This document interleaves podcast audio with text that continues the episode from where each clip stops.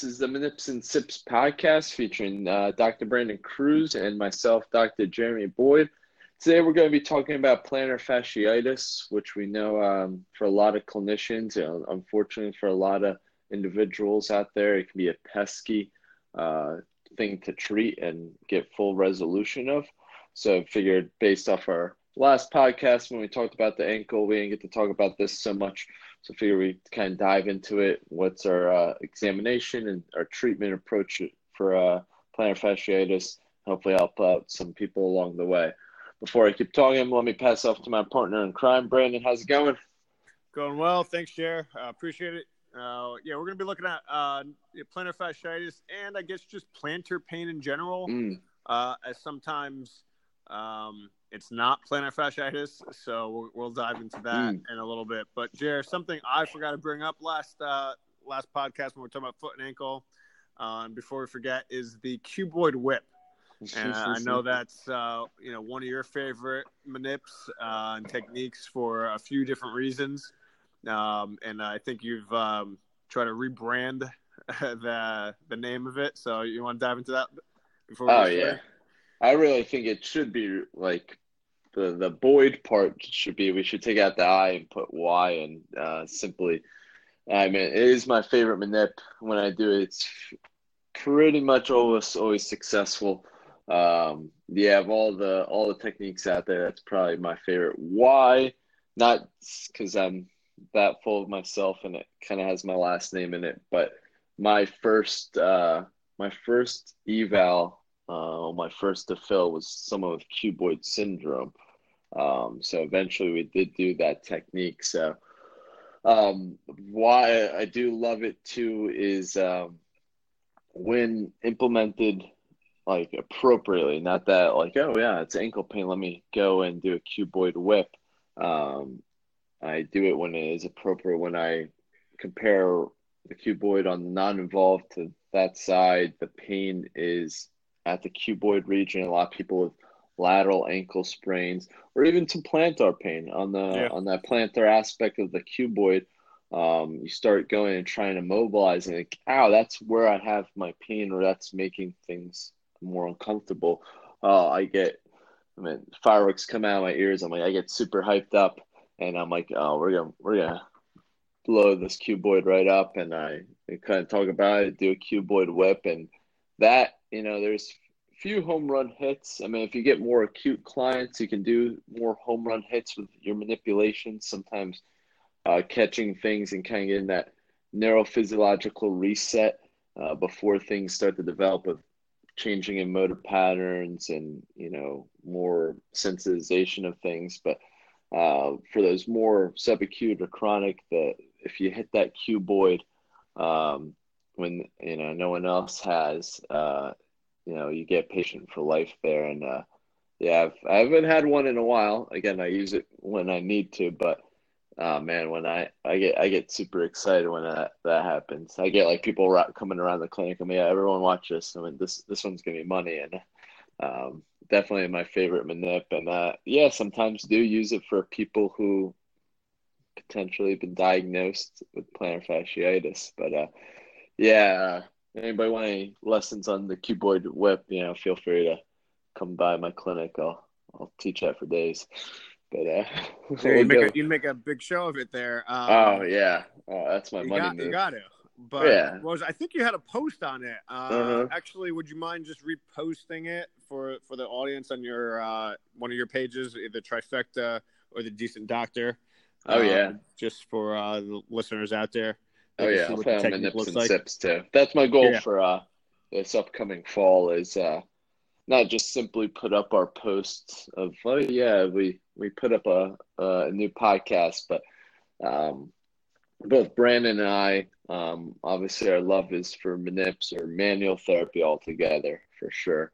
Uh, implementing that with our with our treatment plan, but um, We've taken a lot of videos. Brandon's done some great stuff, uh, put up a whole library of, of mobilizations and manipulations on his site.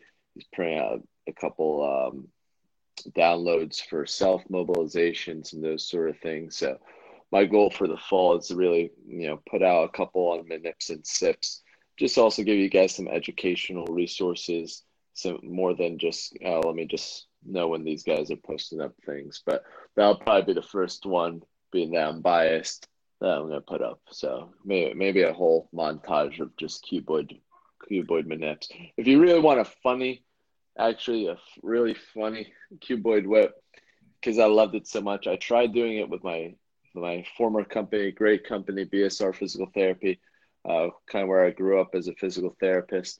But I was trying to implement some of the things that we do at Trifecta, my company, with them, and you can see me trying doing a cuboid whip. Uh, and it was a little a little choppy. Now I look at it, not not as sexy as it is now. But uh, you ever watch uh, the Jackass series where uh, um what's it, what's his name? Shoot, the main Johnny, guy, Johnny Knoxville. Johnny Oh, Knoxville. He's like, I'm Johnny Knoxville, and this is Jackass. This is it's almost like I'm Yeah, Jeremy like- Boyd, and this is like a cuboid whip. Nice. Uh, yeah, so if you go BSR, if you scroll all the way down, you may see a young young Jeremy doing the cuboid whip. Um, I like that. You should bring that back. I should bring back bring it if I can save it. Yeah, I, I will. Or I might it might be actually on my phone.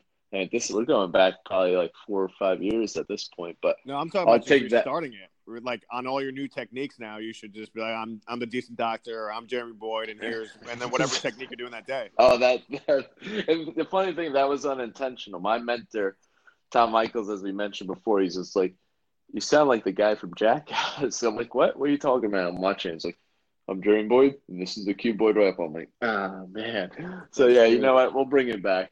Uh, yeah, that's that's that's not too bad.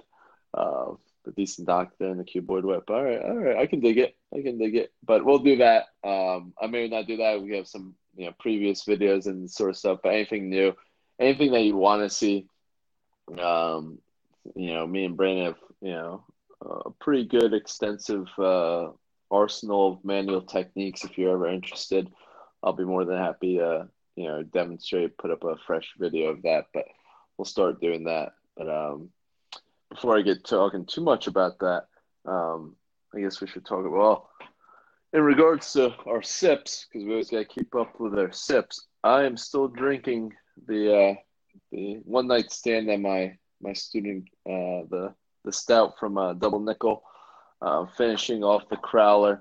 So 32 ounces, uh, 8.5 percent later. Feeling it a little bit. Not gonna lie. A little Yeah, well, early in the that- that's your breakfast essentially. That's a, it's a breakfast stout. So that's a breakfast beer is a beautiful thing on a Saturday. So let's let's have at it. Brandon, are you uh, still in the Buchanan's there?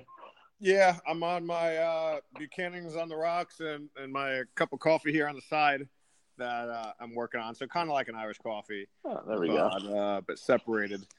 So still still rocking that. There we go. Um, so well, before we get too sloshed here, let's uh, let's start talking about plantar fasciitis. Um, kind of our progression with those sort of things. Uh, I'll Yeah. Yeah, Yeah, go get- No, you can get started. Okay. Um, so yeah, uh, I think we've mentioned before. You may have heard previous podcasts. I'll talk about the things that kind of plagued my career, or play. What I mean by plagued is they they took a long time, or I never got full results from my clients. They're frustrating. Um, plantar fasciitis was probably one of those ones of the foot and ankle uh, for me. Um, you know, initially I was very, yeah, I was again, I always liked manual therapy. Uh, may have not been very efficient at it initially, but I always liked it. So, um, you know, when I first, I was very, you know, obviously referral based with scripts and those sort of things. Someone came in with a script said plantar fasciitis. All right, so I was just assumed the plantar fascia just got pissed off for whatever reason, and my job was to calm it down. So, um, you know, did a lot of. I don't know if my examination was that thorough to even really figure out the why behind it. Um, you know, it was more just a concept that it was, annoyed tissue. So, do. I do soft tissue work. Um, you know, maybe throw in back then it was gua sha, so it's some form of instrument assisted soft tissue mobilization, which I still use now. Um, and that might have been probably the brunt of things. Hell, I even think I did like forms of ionto, uh, not ionto, uh, phonophoresis, phonophoresis, yeah, phonophoresis um, on it, and then it was plantar fascia, plantar fascia stretching, um, you know, great toe stretching for the rest of the remainder of the session, and that's probably maybe throw oh yeah, throw in some calf stretching. May evolved into some general mobilization manipulations as I start to see those were more effective than my soft tissue techniques as I start to grow, but still kind of non-specific in the region. wasn't any rhyme or reason.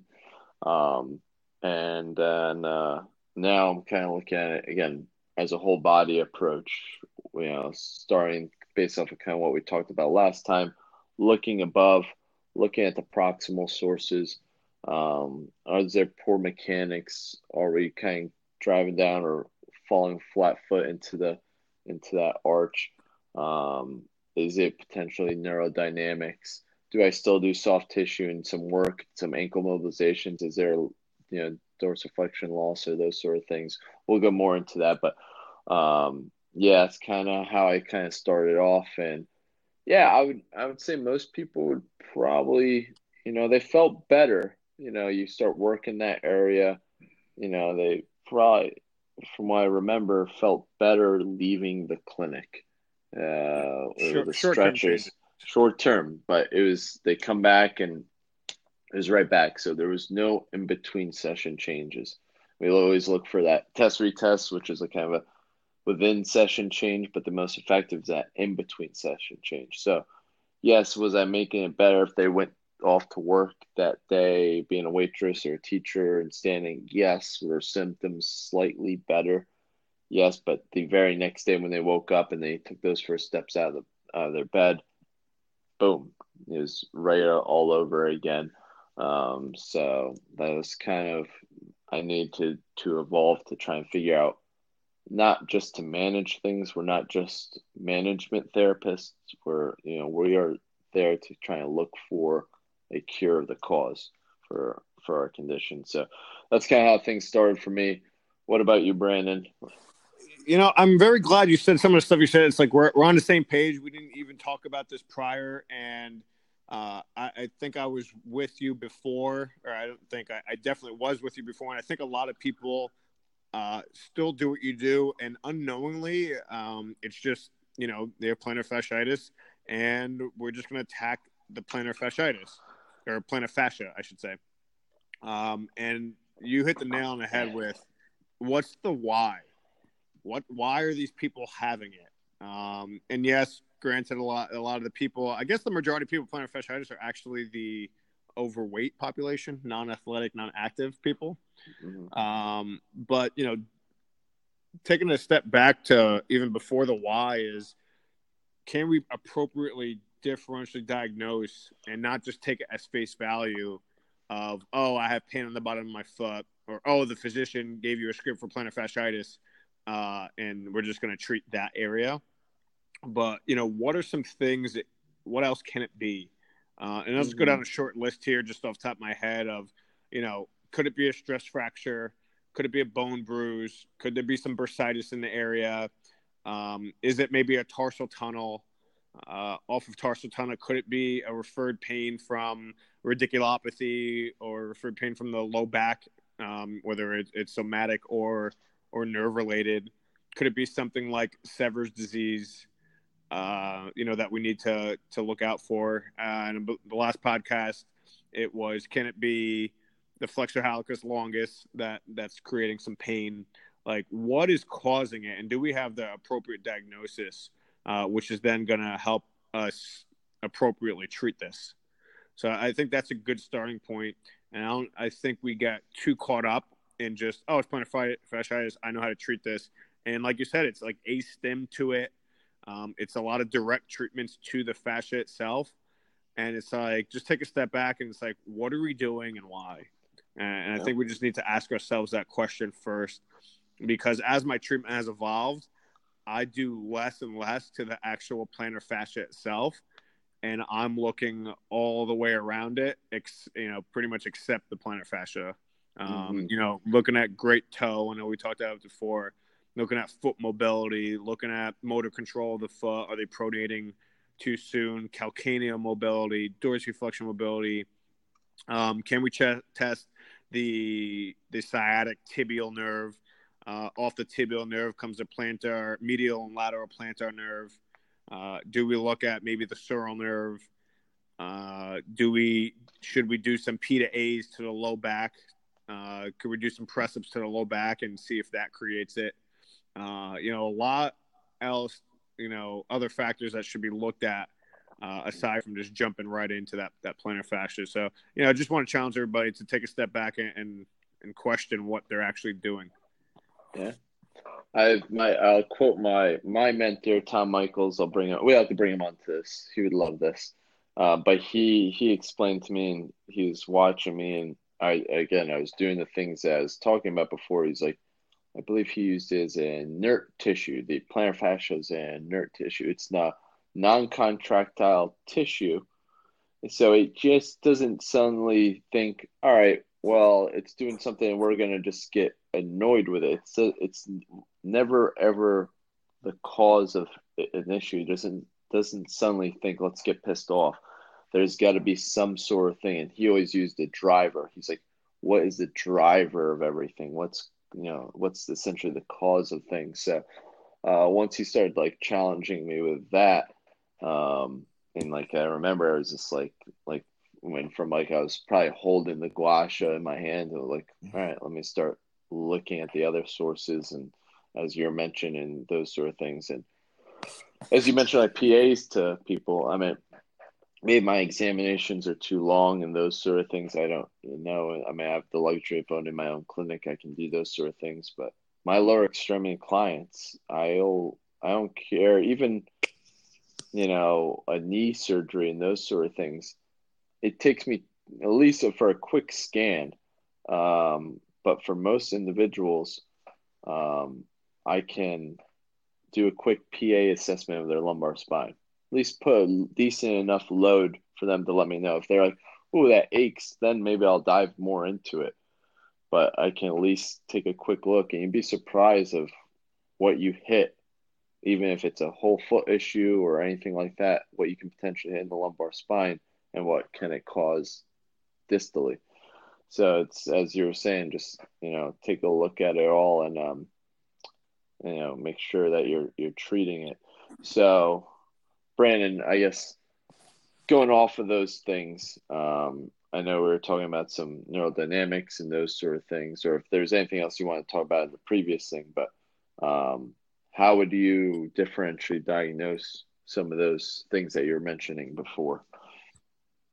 Yeah, so uh, just backpedaling because you brought up uh, you know experience you had with one of your mentors, and I just want to share one I had uh, at a fellowship weekend intensive of the lower extremity. We had the opportunity to branch out with Tom McPoil, which is uh, he's a, a, legend in, in the field, and I really enjoyed the uh, the day I was able to spend. Uh, or the group was able to spend with him, but we had the opportunity to actually go into a live cadaver lab over at Regis University um, and dissect uh, the knee down on on uh, a cadaver, and he did an unbelievable job. Um, I, I, might have it on video, so I'll try and post it if I can find it. That you know he dissected the foot, and we looked at the plantar fascia, and it, like you said, it is just dense tissue there, and there's a lot of fat in the area, and there's actually a lot of nerve endings in the area um, where the fascia can a lot of times be blamed for it, but it's not the actual site. So, you know, spinning off that, I, I always start with, um, well, most of the time, I start with uh, screening out the lumbar. If it's anything lower extremity, I start top down, my mm. top down approach. Um, deductive reasoning, I guess that would be, you know, you're, you're deducing things from your examination. So I'm going to start with my range of motion testing. You know, forward bending, backward bending, side bending. Quadrant testing is huge. Mm-hmm. Quadrant testing with overpressure. Can we load that in a motion? Um, you know, whether it's quadrant testing into extension or often overlooked quadrant, quadrant testing into flexion as well. Um, with overpressure, can we load it? Um, asking things like at what point in the day or what point in your stance does it bother you? Uh, I guess yeah, true hallmark would be for plantar fasciitis is those first few steps in the morning, but then it should ease up. But if somebody's getting pain throughout the day as well, um, while they're moving and once things are warmed up, maybe it's something else. Uh, so then, you know, I'll check that. I'll get them on the table prone and I'll do my P to A's. I'll do my central P to A's. I'll do my bilateral transverse P to A's and I'll do my unilateral P to A's. And this doesn't take long. Um, and like you said, putting some good pressure into it, those grade fours, grade four plus plus plus plus, you know, uh, if you're really into the, the Maitland um, protocols, uh, I add in those press ups and you'll be surprised. Like some people will be like, that's my pain. Uh, and if you, if they say that's my pain, I mean, you could pretty much like bet your money. It's, it's the, uh, the lumbar spine um, you know, after that, I'll flip them over, go supine, and we'll test out some neurodynamics. Um, I'll start more proximally. I'll try and isolate the hip and lumbo-pelvic region with hip flexion, adduction, internal rotation. Uh, we'll see what kind of tension that brings on. Then we can add in some knee extension. So I go piece by piece with my neurodynamics. Mm-hmm. Um, and I think we had a podcast on that, maybe. Uh, if not, we'll uh, we can always circle back to it and make a more in depth one now that I've you know been playing around with it even more. But and then I'll add in the dorsiflexion, and you mentioned it last podcast, uh, the foot and ankle of adding the PIP and SID and TED. So for you guys that may not know, be familiar with that, T- these are acronyms for testing each uh, nerve uh, in the lower extremity. So your TED is uh, stands for tibial, eversion, and dorsiflexion and you want to try and do it in that order. You want to evert first and then add dorsiflexion. Um, and sometimes you could switch it around. You could do dorsiflexion and then add eversion. That person might have different um, pain or different sensations or different symptoms depending on the order you do something. So don't just jump into, oh, all right, tibial's this and do all the testing at once. Uh, begin to layer and add in segments of your treatment. Uh, the more variables you can kind of control in your evaluation, uh, the more specific you're going to try and be with with what you do. Um, and that's something I, have noticed over the past uh, year or two. And I think EIM's very big into that. Like they're probably a little OD with it sometimes, but they look at every variable that you can change in a person uh, when testing something. And I like it. It's good when especially when you're first learning because it makes you be methodical and it makes you think through everything you're doing it's kind of exhausting actually mm. uh, me- mentally to, to do that in the beginning but it, it really helps so uh, i was on ted right so tibial mm. eversion dorsiflexion pip is your plantar flexion or your uh, peroneal for inversion and plantar flexion mm-hmm. and then sid is looking at um, sural nerve and inversion and, and dorsiflexion uh, something I have noticed as well with uh, these, you know, people with plantar pain, whether it's plantar fasciitis or just plantar pain itself, is that calcaneal mobility. So I'll get someone side lying and do a lateral calcaneal glide. I'll do it with the foot in or the foot and ankle in some plantar flexion, up in neutral, and then up in dorsiflexion. You'll see how quickly that um, calcaneal glide is limited up in neutral and dorsiflexion. And, and think about it, that's pretty much when their pain is, right when they're transitioning from onto mid stance and off of mid stance to heel off and toe off. Um, so look at assessing that. I then add in some dorsiflexion with it. So again, looking at three components: calcaneal mobility uh, with the components of dorsiflexion in three, four, five different ranges, and then adding great toe extension with each of those ranges. I mean that that's like a nine step process right there. Mm. So, what about you? What, what are you looking at? Um, yeah, probably actually. I mean, that's that's pretty in depth um, compared to even. I, I'll be honest, uh, more than than what I do. And now, I, the beauty of this podcast is I get to pick up some clinical pearls here. Um, but yes, you know, similar things. Um, of of looking at those those motions and um, kind of playing around with some things, especially the nerve. Um, I don't I don't think I go as regimented as that is in like okay you know step by step and I, I do go step by step but I would say honestly I was like oh uh, for TED and I'll probably just merge eversion dorsiflexion versus kind of doing them both separately. Now I'm like, oh, maybe I should play around with that. Um, but yeah, uh, always I'll always play around with those sort of things, and then um, see if I can make any impact. Also, like playing around with the neck as well as we're doing those sort of things as like I have a final test um, to see if it really can get those if it if it really does modify any of the symptoms in those. Um, and then yeah, just you know checking out how they move um, with all that stuff. So um, I guess kind of talking about you know some of those things, and you were mentioning like the first step um, in the in the morning and everything. What's your uh, what's your opinion on night splints? Um, I'll have some patients do it, uh, especially if you know what we're doing in the beginning after after a session or two. If I if they're not getting some relief, it's like okay, maybe we need to go down a different route. So that's another thing, not being able to um, quickly change plans and quickly um, you know digest what the patient's telling you and be aware of your own biases and being able to acknowledge your biases and then be able to switch off them. I, I think that's huge. So for some patients, I have done them. Um, mm. It's like, okay, maybe this plantar fascia just needs to be stretched, whether it's for, you know, sensitivity purposes to desensitize them, or maybe we're, we're stretching that nerve prolonged. Maybe they need that, or whatever other mechanism that may be going on. Um, I, I think there, if you look at what the the APTA's CPG for for plantar fasciitis. Uh, what grade did they give it? I think it's like a, a B. Um, actually, an A. Uh, so, I mean, if you want to go by the evidence, they're suggesting to do that for anywhere from one to three months.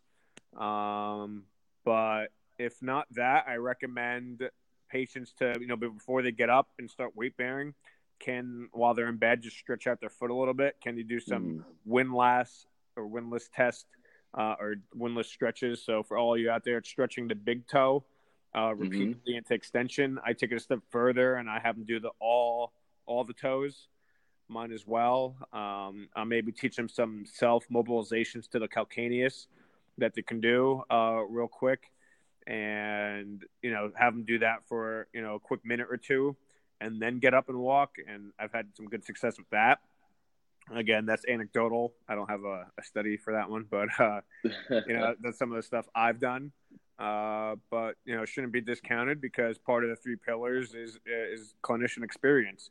And mm. uh, for all you new grads out there who are, or even um, you know students or you know, clinicians that have been out there, um, you know, our experience uh, is part of evidence-based practice, um, and it's something you could fall back on if you have some experience under you. Obviously, that pendulum swings depending on where you are. Uh, you know, some of the new grads don't have that experience, so they have to go more off of podcasts like this or reading articles for that experience. Um, but the the opposite's true. Some of those people with 15, 20 years of experience, they're just maybe might be stuck in the ways and then just be like, "Oh, it works for me." Mm-hmm. Uh, I had a, uh, actually a mentor during my residency, um, and that was his his kind of reasoning. You know, I wanted to be challenged during my my mentor my mentoring hours, and I wanted to have fruitful discussions. And you know, I would bring to the table some articles and some of this, and, and you know, my experiences, you know, eclectically. And he was like, "Oh, I've just always done it. It works for me. I have 16 years of experience." It was kind of arrogant about it, and mm. um, uh, I didn't do too many more hours with him after that. I just it just wasn't what I was looking for. But that can't be your your crutch. It's worked mm-hmm. for me in the past. Because what happens when it doesn't work for you? Then what? Uh, mm-hmm. You can't just put it on the patient. So I'm kind of tangenting off now, but um, no, no, yeah. What what are your what are your thoughts on? I just want to be able to you know just share some experiences and, and no, give, give a breadth and depth for our audience. But what are your thoughts on a night splint? Yeah, um, I mean, obviously the evidence kind of supports that. Um, there, I, I believe there's a, a modification. I was looking for it. One student brought it up to me. It was there is a specific test to determine if a night splint would be beneficial, um, and I'll try and look that up um, as we're we're doing this. would be beneficial or not for because some people they're very cumbersome. The the overall compliance of uh, in my anecdotally uh, in like clients have had it or have been prescribed it, uh, it's pretty poor. Um, and you, I mean, I don't want to wear anything. Uh, shit, I don't even want to wear shorts to bed, let alone this thing that freaking brings my toe up and it's big and it's clunky and those sort of things. So overall compliance is you know, you know is is the big thing. So um, I believe it is some sort of you know component of the windlass test was um, is kind of a modification. Found out that if this relieved pain, then you may want to uh, so, you know recommend those sort of things. So I always tell people, I mean, yeah, it definitely makes it better, and they're in those first couple steps, and that's what we're we're looking for based off of like what you were saying, Brandon. If you think, all right, it's those first couple couple steps, but if it starts to develop later on in the day, then we have to think of other things. But if that's a, it, those first takes an hour warm up in the morning. I'm like, listen, then yeah, you may need to to wear that, um, and then that's when you can start like playing around with taping and those sort of things as well. Um, but yeah, as uh, yeah, I mean, they just they, they really need to make better ones. I mean, they have the sock ones, but those uh those aren't the most fun things to wear as well. So if well, you can, oh, yeah, what you were gonna say. I mean, if you can find a way around them or kind of fabricate something, whether it's taping or really emphasize stretching beforehand, then then that's probably get better compliance than than uh, than the, the socks or the the night splints. How do you handle patients who have bought it already, been wearing it, and then ask you your opinion and your advice? Because I, I think that's an important role that we have as clinicians is uh, being able to be, uh, I guess I don't want to say that voice of reason, but uh, give a, you know a true, accurate medical uh, opinion um, to our patients. This is where I'm like, yeah, if it's you know, essentially if it's working for you, if it's really making an improvement when you get up, then you need to do it. Then you need. I mean, once if if you're like, you wake up and you know, shit hits the fan, like you wake up late, you know, your clothes are wrinkled and sort of stuff. It throws up for your whole freaking day. So imagine waking up and your first couple steps suck. Um, so if there's something you can do to kind of you know mitigate that or you know make that better and those sort of things, and yeah, it's something you definitely want to explore. But if it's someone's like, I've tried it, they prescribed it to me, and it's not doing anything, but the doctor wants me wearing it for you know six more weeks. I'm like, well, how long have you done it for? You know, if it's like they've done it once and they took it off in the middle of the night because they didn't like it, then I'm like, all right, try it one more time. I mean, I, as I grow as a therapist, I, I start to truly appreciate more of the, you know, involvement into proper sleep hygiene, nutrition, those sort of things. So if it's coming to the point where you can't sleep with these things, it's just throwing you off and it's keeping you up all night and you're cranky and those sort of things, then I'm going to say, listen, we need to find a different solution for you because you sleeping and recovering – um, we know individuals that don't sleep as much, their pain levels will start to rise. You know, I'm, I'm like, listen, bag it. We'll we'll figure something else out. But if it's not really making an improvement, I'm like, listen, we need to start diving into other things. But uh, what about you, Brandon? Yeah, agreed. Uh, the more I've gone through, and this is a little, little golden nugget or clinical pearl, is to, and I was talking about biases before regardless if you're a clinician out there, whether you agree or disagree with the splint, and this goes beyond just the splinting topic, um, not discrediting the patient's efforts uh, that they've put into their care, uh, especially the ones that tend to be a little bit more nervous or anxious or have some more of those yellow um, yellow flag signs um, and that's where you have that discussion or like you said is it helping is it not helping? And um, you know if they don't like it you know ask them their opinion. Do you like it? If they don't like it then say get rid of it. It's not helping no problem. Um, if they like it or if they went to a physician and the physician recommended it and they just started wearing it, it you know maybe it's all right let's let's give it a couple more days and, and see how how you feel with it. But if they've been wearing it six weeks already and have have had no change well then chances are it's not going to work and it's just mm-hmm. being able to kind of ebb and flow with that conversation and respect what the patient has has tried to do instead of just saying no those things are stupid uh, or saying there's no evidence that supports that um, because not, you know that's and I, have done that too, especially early in my career. You know, I think I'm being an evidence based practitioner by saying you know reciting the research to them, but you know with that is patient values. What if the patient really really wants it, or what if the the person that told them to get it is a, a family member or a family friend doctor or something, and you just basically shitted on them. Um, so you know how can we control that conversation um, in, in more of a polite way for the to out of respect for the patient. And mm-hmm. you know, no harm, no foul. You know, if if you're doing all the right things treatment wise, that's evidence based, and they're getting better, and they feel like the night split's helping them, then you know it's no no sweat off anyone's back. So, you know, throw it in. Uh, I guess I had a, a, story I was mentoring the other day, and we're uh, rehabbing somebody with uh, some, you know, I guess dynamic instability stuff, um, just some motor control uh, pain. And she asked for uh, stem stim and heat one day. She's like, "When am I going to get that stuff?" And you know, we educated her.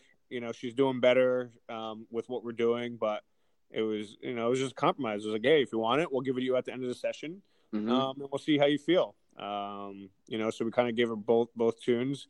Last ten minutes, gave her some heat and stem. um, the next day she came in, you know, the next session she came in, we asked her, and she's like, you know what, I don't really need it. I don't, I don't think mm-hmm. it added any more to it. So you, you know, you're kind of guiding them to make the decisions themselves. Yeah. Um, and I, you know, I did everything else I wanted to do in the session, and she wanted some some heat, some stem. Um, it's not killing anybody to to no. give her some, you know, ten minutes, five minutes worth of stem at the end. And uh, you know, I think it goes a long way in just kind of helping the patient, um, you know, along in their rehab process. Yeah, uh, I think Bill Egan um, is apparently a master of. I don't know if he even gives it to him, but I I worked with Ernie Gamble, who was with his fellowship did hours with Bill, and he's very, very kind of like guided people away if they wanted like ultrasound and stuff. He was able to like guide people away from it. He's like, yeah, and just not in like throwing evidence sort of thing in yeah. the face, just in his own way and his calm, cool personality, managed to get people away from it if he wanted it to. But then I remember a story from Scott. He was working on some guy's back, and um, I'm talking about Scott Burns, one of yeah. our uh, advisors and mentors from the I, residency. I remember this story. And the guy just kept talking about ultrasound for his low back, which is, you know, most people will slap people's hands for that if they did that. And uh, the guy, he was doing better, but he kept saying it. And Scott did it. And the very next session, the guy was like, I'm good. I don't need anymore. So it goes into that patient expectations. Um, something I always ask my clients is there anything that you can think of that would make them better? Um, and you get certain stuff like that. And uh, yeah, um, you know, if they mention it, you know, it, it certainly doesn't hurt. It just just don't make that your primary treatment when it comes to those passive modalities of ultrasound, stem, ice heat, fluidotherapy, and those sort of things. Uh, just you know, make sure you get all your stuff done, and then who cares if they're sitting on it for a couple minutes at the end of the session. Um, I didn't even know you had had heat up there, Brandon. I thought uh, I don't. This was at the place I'm mentoring at. Oh, okay, okay. Yeah, because because in my my office, I would just be like, uh, I don't have it. You know, you feel yeah. free to do it at home, type of deal. Um, but yeah, so this is at the other place. So yeah, you compromise. But yeah, Bill Bill's like a master manipulator, and yeah, you you don't even know it. yeah. What what's that? What's that movie? Dinner for Schmucks. You ever seen that? No. Oh man, you gotta watch it. It was Zach Galifianakis. Mm. Um, and he there's like a whole dinner scene at the end where he's like manipulating the guy's mind. Um, that's like that's that's, that's uh, Bill. Bill. I, mean that in the nicest way. As yeah, well. Bill's um, the man. Yeah, he is. So Um, but yeah, Scott, the Scott story, I remember Scott was like, at least when he was telling the story, he was like angry about it because he was doing like the most evidence based treatment and manual therapy and exercises and education, and he finally like gave in to uh to doing it. And the guy was like, "Yeah, I'm better." It was ultrasound, and Scott was like, "Yeah, it was nothing, nothing else I did. It was all ultrasound." So ultrasound, yeah. and sometimes that's uh, that's the power oh. of that placebo effect. Is you, you know what? Uh, we had a story here, and not to cut you off about the placebo, no? but I actually had a had an intern, Jim, great great intern, just graduated, just got a job down in the Philadelphia area. So hopefully he listens to this one. But we had a patient, older lady, uh, in her 60s, but very active, vibrant lady, um, and she had plantar fasciitis, or we thought it was. Um, but then you know we're digging. Uh, it didn't it didn't appear uh, initially off the initial eval that it was uh, lumbar or nerve related. But we kept digging a little bit after a few sessions of not getting the results we wanted, and, and just kind of doubled down on treating, um, you know, doing some sciatic and tibial nerve glides and some lumbar treatment. And she was like, "That's my pain." So you know, Jim's working on her and mobilizing her and stuff. And uh, she leaves, and she comes back the next session, and she's like, "Yeah, you know, I haven't had any pain." since the last session, but I think it's been the weather because the weather spiked. Uh, this was around the the fall, uh, the springtime, so it was like cold and crummy, and then we had like two or three days where it was like 80 degrees. She's like, "Yeah, it was definitely the weather." And uh, Jim, Jim's eyes almost bulged out of his head. He was like, "Yeah, that that's it. It wasn't it wasn't anything I did," and said that to her. Um, so it was pretty funny, uh, reminiscing. But yeah, that's that. You know, finish what you were saying about the placebo effect. Oh yeah, man um, we know that we have uh, so much into like the placebo effect, and if someone says that something is going to make them better or anything like that, just just go with it. Uh, I was I was at that point with like Scott where I was resistant to it. I only wanted to do evidence based, and you gotta understand evidence based practice or medicine is a bell curve. There's things it's just the average for. It's just the the top of that bell curve where it's the most individuals will benefit. The you know the left side of it is like people didn't benefit at all, and the right side a lot of people you know killed it with it. And um, so you'll you'll get certain things to just doesn't add up to the evidence and you know if they want crazy things like you want I've done things with like taping where it's just like I know I'm not really taping anything. I'm just literally I'm not even pulling any tension on it at all. Or uh, hell, I lasered someone once without turning the machine on, and they felt better with it. Uh, that was that was my first place I worked at. No one mentored me there, so they a patient. I was it was kind of a a free for all. You took whoever patients came to you, and on it said they lasered, and all the other clinicians were busy, so I didn't have the heart to talk to any of them. So I was like, it might have been a plantar fasciitis patient. Now that I think about it, this is this is way back. This is like my first month of working, and uh, yeah, I couldn't I couldn't figure out how to turn the damn thing on, and patient felt better with it. So you got you got to respect that placebo effect. Um, if that's what they want. Just just give it to them. Just make sure besides that you're doing everything else that you need to do. But it's a powerful thing. It's a beautiful thing. Uh, uh, the brain brain controls the whole thing. So, but we don't have to get too much into that. Um, I guess we should kind of finish up with like maybe some if it is true plantar fasciitis and everything like that. Um, talk about loading the uh, plantar fascia. Brandon, do you do anything about like loading it or trying to work on strengthening that area or anything like that? Uh, well, everything. If anything, I'm going to try and offload it and work on some of the the other areas to help. And as we talked about before, like attenuate those forces. Mm. So maybe it's working proximally um, at the hip um, or pelvis, preventing that Trendelenburg, working on those obliques, um, maybe restoring some mechanics within in the the ankle and the foot, uh, the toe, letting that person be able to fully push off the great toe with, with normal mobility or as as much normalcy as you can get. Um, so all that all those forces aren't being placed there, restoring the mobility of the calcaneus. I mean, that's where the plantar fascia um, attaches to. So if you can work on that, I work on the the the individual rays of, of each foot, you know, first through fifth, restoring some mobility there. I want that that foot to be able to to move and jive in different uh, planes and ranges of motion because that's kind of why that's happening. I mean, you look at anyone with plantar fasciitis, they probably have a stiff foot. So that means all that force is being localized to like one or two spots and not dispersed over the the whole entire fascia. Um, so that's kind of really what I'm looking at in terms of there. Yeah, um, I've played around with it, um, like especially when it comes to like, you know, putting the towel roll under the the toes, um, and started doing some heel raises and stuff like that.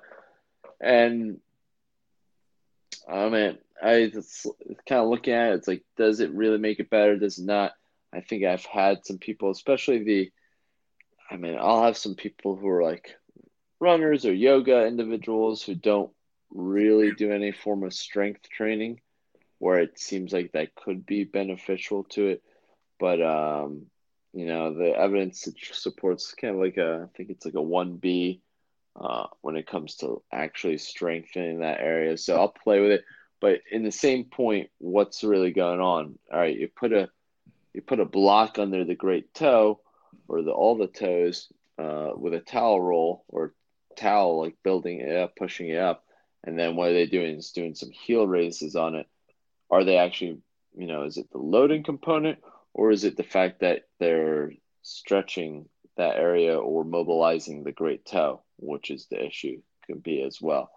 Um, so I think it's I found it's more beneficial for those individuals that are just overall not I guess I won't want to say weak, but yeah, they're weaker. They're not they're either very cardio or very stretchy individuals uh, versus the ones that are hyper high mobile. So I've had a handful of yoga individuals or again runners that seem like they have good mobility.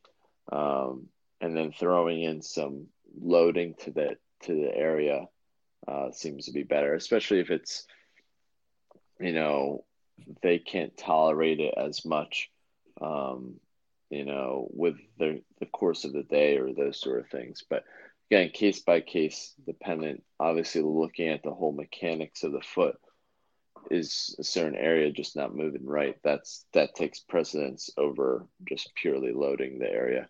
Mm. So, but yeah, completely agree. Um, but any other pearls of wisdom when it comes to the uh, plantar? No, I, th- I, think we we covered it. Uh, I know we kind of went on enough tangents there. And, a lot. Um, we'll, we'll, cut this one short for our listeners' ears because we're already at almost at an hour here. So, uh, I think that's it on my end. I don't know if you have anything else on your end that you want to kind of wrap up with. Nope, I think that's that's pretty good. Again, just main sum it all, put it all together. Um, is you know make sure that you're looking above and below, um, looking at those more proximal sources. You know, looking at those nerves. I, I've definitely put a lot more emphasis towards that, um, especially for those cases that purely aren't getting better with you know your foot treatments. And then, uh, yeah, I think uh, I think we we nailed it all. Um, if you have any questions, comments, concerns, or anything like that, please feel free to reach us, reach out to us. We're at Manips and Sips on Facebook and Instagram. Uh, Brandon's at Think Like a Fellow and uh, at Pursue PT Now. I'm at The Decent Doctor and uh, at Trifecta Therapeutics. Love to, you know, you know, chat about things, help talk about cases or anything like that. Uh, Brandon, you want to talk about the courses or anything like that? Yeah, just uh, for the audience, we have a, a, few courses coming up the next um, four months here uh, as we end the quarter, especially in New Jersey, where the credentialing cycle is ending uh, October 12th uh, and 13th. We have a, a uh, two day course on the cervical thoracic management Uh, it's approved for uh, 15 credits.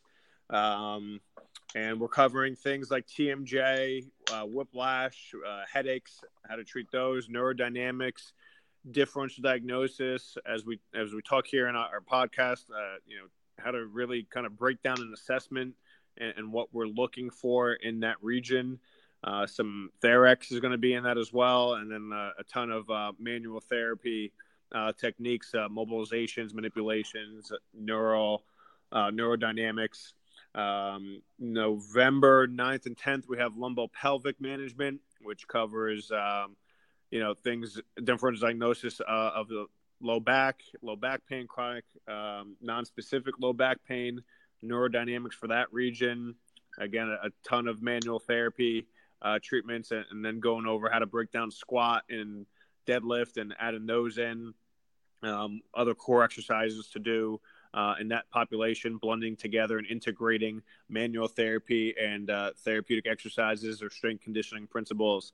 And then, probably our most famous course today, uh, to date, I should say, is uh, and December 7th and 8th is the spinal manipulation course.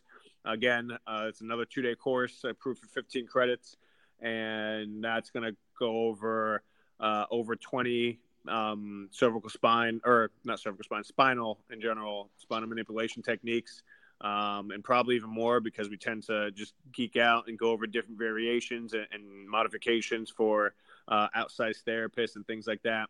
So, uh, you know, good, good few courses coming up. Uh, hope to see some of you guys there. Uh, if you guys are still looking for some credits or just looking to expand on uh, your clinical uh, treatment skills. Awesome. So hopefully we see see you guys there. Um, thanks for listening in. Hopefully gathered some pearls of wisdom, and uh, thanks for listening in. Cheers, everyone. Cheers, guys.